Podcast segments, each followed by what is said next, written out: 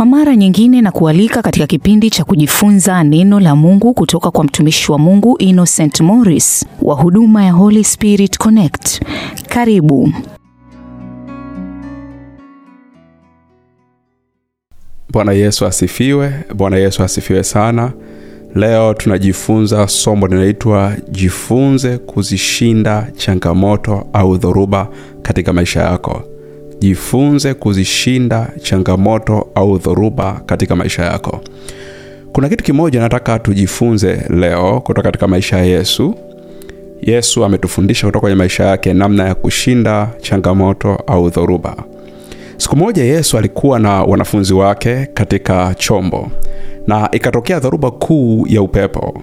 Mawimbi akapiga chombo hata kikaanza kujaa maji. Ukisoma kitabu cha Marko sura ya 4 mstari wa 35 mpaka 37 utaona hiyo stori. Na Yesu alikuwapo katika chombo amelala. Wakamwamsha wakisema, Mwalimu, si kitu kwako kuwa tunaangamia. Wanafunzi wake wakawa wanasema, Mwalimu, si kitu kwako kuwa tunaangamia. Tazama hatua Yesu aliyochukua baada ya kuamka. Kumbuka, Yesu na wanafunzi wake wapo kwenye chombo na dhoruba kuu ya upepo, mawimbi akapiga kile chombo hata kikaanza kujaa maji, na Yesu akiwemo amelala na wanafunzi wake.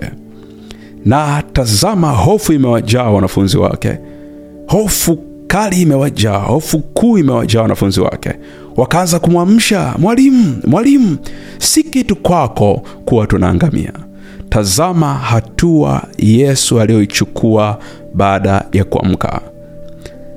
Katika Marko sura ya 4:39 Biblia inasema hivi: akaamka akaukemea upepo, akaiambia bahari, nyamaza, utulie. Upepo ukakoma, kukawa shwari kuu. Tazama hiki kitu, Akamka akaukemea upepo, akaiambia bahari, nyamaza, utulie. Upepo ukakoma, kukawa shwari kuu. Hapa tunaona mambo mawili ambayo Yesu alifanya alipokuwa katika dhoruba, alipokuwa katika changamoto. Jambo la kwanza aliukemea upepo, na jambo la pili aliambia bahari inyamaze na itulie. Narudia tena, Yesu alipokuwa katika changamoto, katika dhoruba, alifanya mambo mawili: moja, aliukemea upepo; mbili, aliambia bahari inyamaze na itulie. Kwa hiyo katika changamoto hiyo alifanya mambo mawili, alikemea na kutamka neno. Katika hiyo changamoto Yesu alifanya mambo mawili, alikemea na kutamka neno.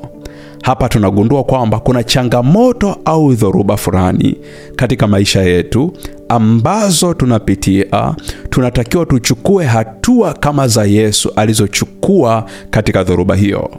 Kuna aina ya dhoruba au changamoto katika maisha yako zinahitaji ukemee na kutamka neno kwa pamoja. Zipo ambazo zinahitaji ukemee tu na zipo ambazo zinahitaji ukemee na kutamka neno kama Yesu alivyofanya. Kuna watu wengi wapo kwenye dhoruba katika biashara, ndoa, uchumi, afya na kadhalika, na wanalia na kupiga kelele kama wanafunzi wa Yesu walivyofanya kwamba tunaangamia, tunaangamia, tunaangamia.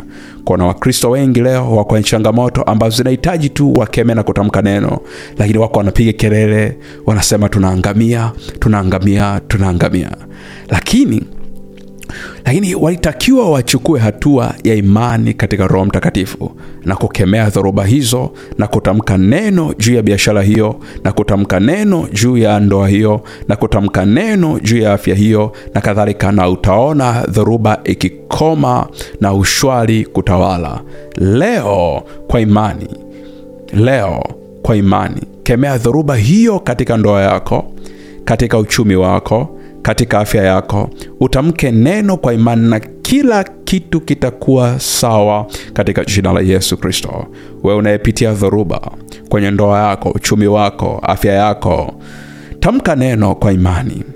Tamka neno kwa imani. Kemea dhoruba hiyo na utaona ndoa yako ushwari ukitawala. Tazama yesu anawaambia wanafunzi wake katika kitabu cha marko 440 yesu anawaambia wanafunzi wake katika kitabu cha marko 440 akawaambia mbona mmekuwa waoga? Hamna imani bado. Tazama yesu anachowambia akawaambia mbona mmekuwa waoga?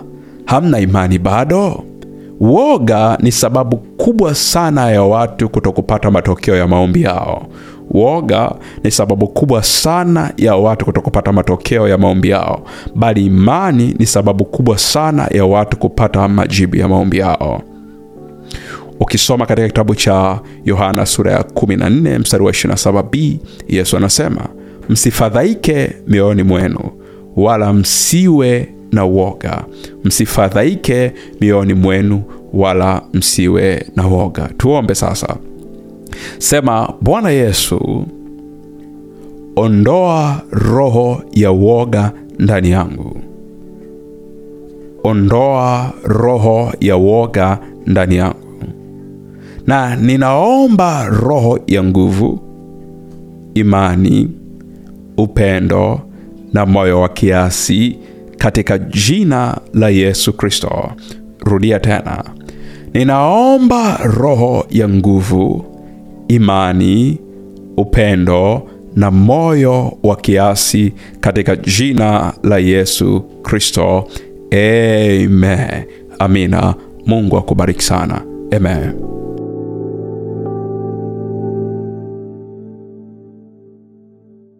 Usikose sehemu nyingine ya kipindi hiki wiki ijayo, siku na wakati kama huu. Kwa wale waliompokea Bwana Yesu kuwa mwokozi wa maisha yao, na wewe uliyetendewa muujiza, tuandikie ushuhuda wako kupitia mawasiliano yetu kwenda namba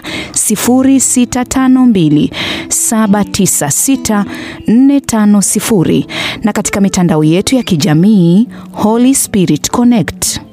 Mungu akubariki.